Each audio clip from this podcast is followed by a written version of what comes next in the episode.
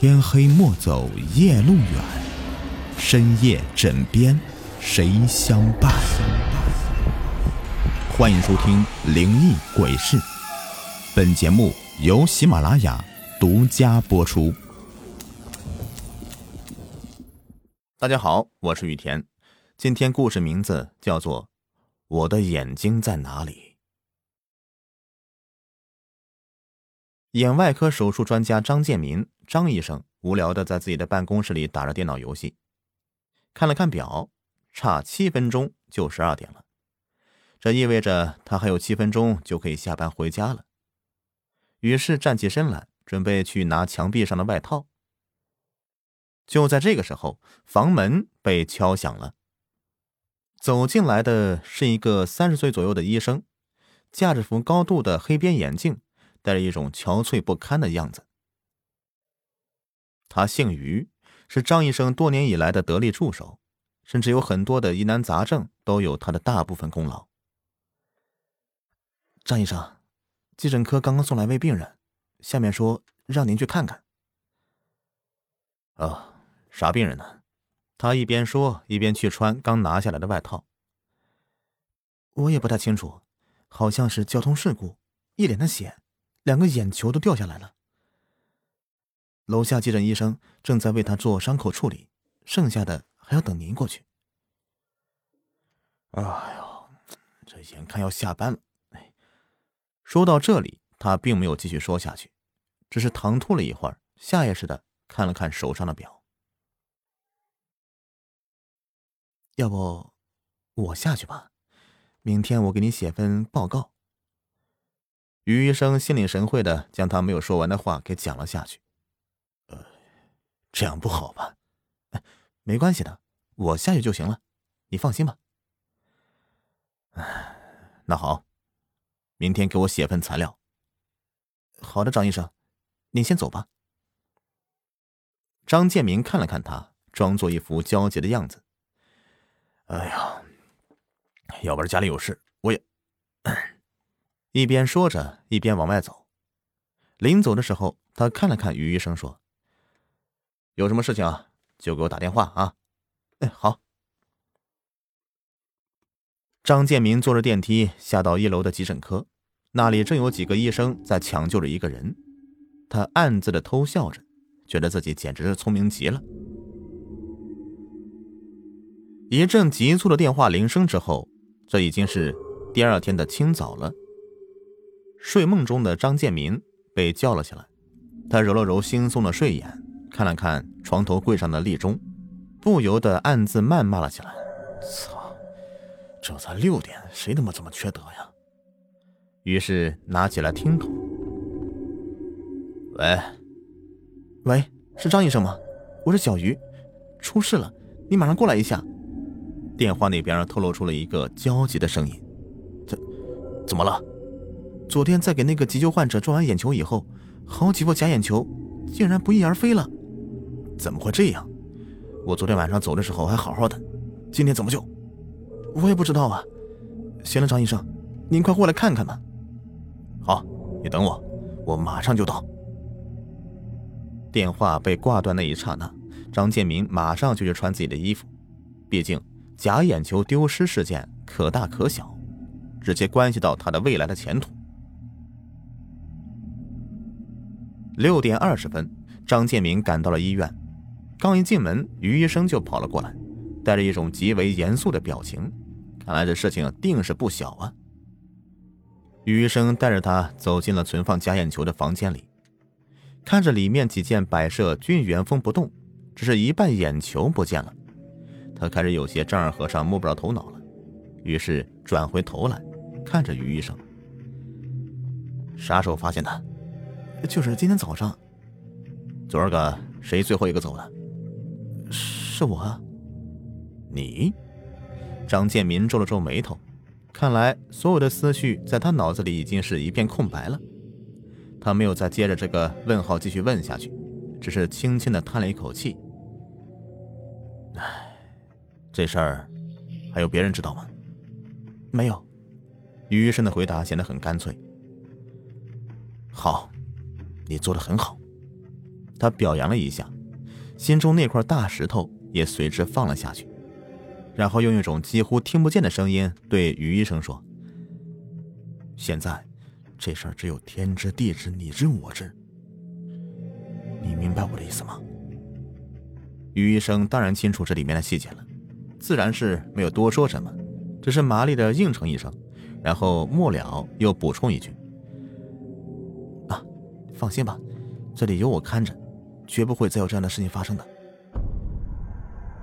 张建明斜眼看了看他，心里那些事好像是被眼前的人给看得一清二楚似的，不免有些尴尬，索性白了他一眼：“用不着你，今天我自己来看。”然后又猛地想起了昨天临走时的那场交通事故的患者，转了话题问道：“昨天那个患者，你放心吧，张医生，明天我一定把报告整理好给你送过去。”“嗯，没事了，你出去吧。”随着他的话说完，于医生也退出房间的门外。张建明看看这里，又看看那里，但是一切的一切。都毫无线索。随着钟声的敲响，已经是午夜十二点了。他悠闲的踱步在宽广的走廊里，不时的摸摸这儿，又摸摸那儿。正在他刚想进入假眼球存放库的时候，一阵呜呜的哭声却从某个病房里传了出来。那声音很轻，却足以进入张建民的耳朵里。他顺着那个声音走了过去，最后在一间私人病房的门前停了下来。一个男人的背影显现在他的面前。那房间很黑很暗，但借着走廊的灯光，还是可以看清楚一些。那个男人背对着身子蹲在那里，一边哭一边在念叨什么，而在他的身旁。还放着一堆血淋淋的纱布。同事，你没事吧？张建明轻声的问话。随着话音的落下，那男人突然转过身来，猛然间，两只血淋淋的窟窿映在张建明的眼前。张建明被吓了一跳，但对于这个见多识广的眼外科医生来说，这样的突如其来的事件还不至于给他给吓到。同事，你怎么怎么把纱布给拿下来了？那个男人好像根本就没有理会他的问话，只是一味的在念叨着他那不断重复的那句话：“别拿走我的眼睛，别拿走我的眼睛，别拿走我的眼睛。”同志，你跟我来值班室，我为你重新包扎一下，好吗？别拿走我的眼睛！别拿走我的眼睛！别拿走我的眼睛！他并没有去理会张建民的一句句的问话，还是像个冤魂一样，不断的自言自语着。张建民皱皱眉头，他决定去找护士，毕竟包扎的事情是不在他的管辖范围之内的。于是起身向值班室走去。一个护士正在值班室里面悠闲的看着杂志，看他走进来，立刻站起身来，将杂志藏在身后，微笑着问道：“什么事啊，张医生？你帮我去看看三幺二病房的病人，他的纱布掉了。”三幺二，呃，我帮您看看啊。他麻利的拿出一个本子，仔细的翻看着。三幺二，三幺二。然后又抬起头来，茫然的看着张建民。三幺二病房，没有人入住啊，张医生，我看您是不是看错了呀？看错了？我临走是特意看的，怎么会看错呀？不过，不过这个本子上好像……什么好像？不信啊，你跟我过来。护士走出了值班台，随着张建民向三幺二那边走过去。当他到达的时候，他才看到门上那把大锁赫然挂在上面。他感觉很尴尬，但感觉更多的却是那种淡淡的恐惧感。他不断的点着头，适应自己的疏忽大意。护士白了他一眼，又向值班室走去。张建明也跟了过去。整整一个晚上，张建明都没敢走出值班室半步，困了也只是小睡一会儿，但也是不敢睡死过去，耳朵还是不断的听着走廊里的声音。天终于放亮了，张建明披上外套就往家跑。刚一进屋，就软弱无力的躺在床上，正想酣然入睡，那惹人心烦的电话铃声又响了起来。好半天，他才拿起电话：“喂，谁呀？是我呀，张医生，我是小鱼。啊，小鱼啊，啥事啊？张医生，你昨天……”有没有看好假眼球存放库啊？一听这话，张建明立刻精神了起来。怎么了？昨天我没看到有人进来呀，值班室只有我和一个护士，而且还整夜没睡呢。不会吧？今天一早我查看存放库，里面一副假眼球都没有了。啊？不会吧？你等我，我这就过去。一撂下电话，张建明就赶了过去。刚一进办公室的房门，于医生就跟着走了进来，手里拿着份报告，一副焦急的样子。张建明迫不及待的询问起眼球丢失的事：“怎么搞的呀？一连两天了，所有的眼球竟然一个也不见了。”张医生，我也一直没搞清楚。不过，不过，不过啥呀？我告诉你，你要找不到那些假眼球，我们两个谁也别想再干下去。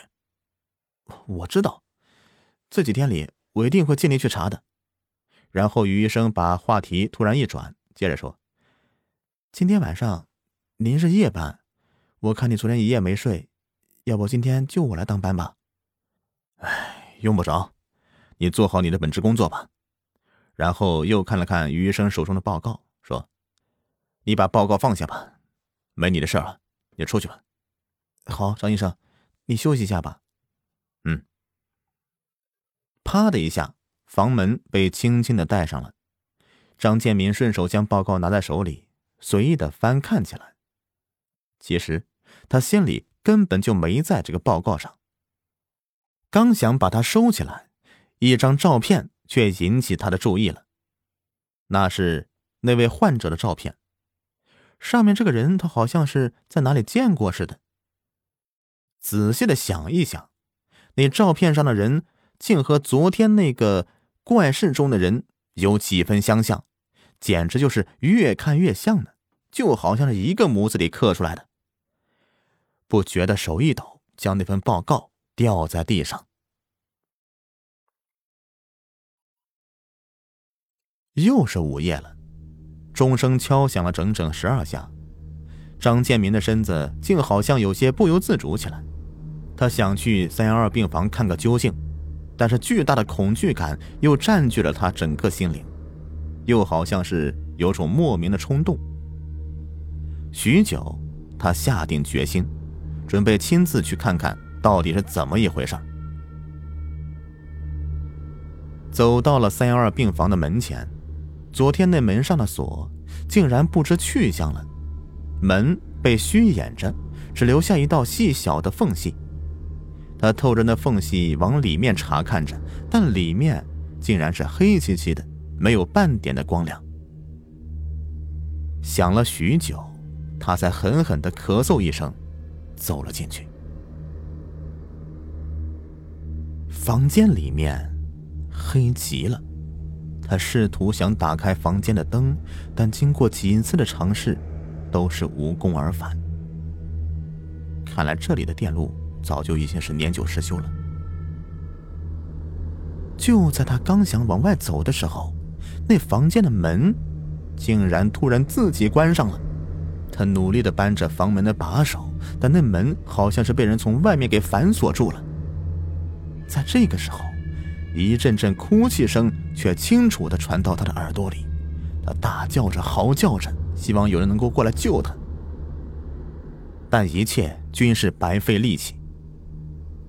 正在他瘫坐在地上不知所措的时候，一个较为熟悉的身影，竟然出现在了他的面前。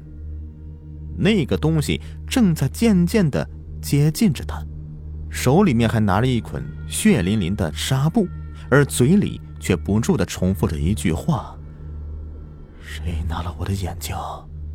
谁拿了我的眼睛？谁拿了我的眼睛？谁拿了我的眼睛？”午夜过后，那房间里传过来的惨叫声从来就没有间断过，整个楼层里面空空如也。在他的声音过后，那死寂的宁静又遍布了整个走廊里。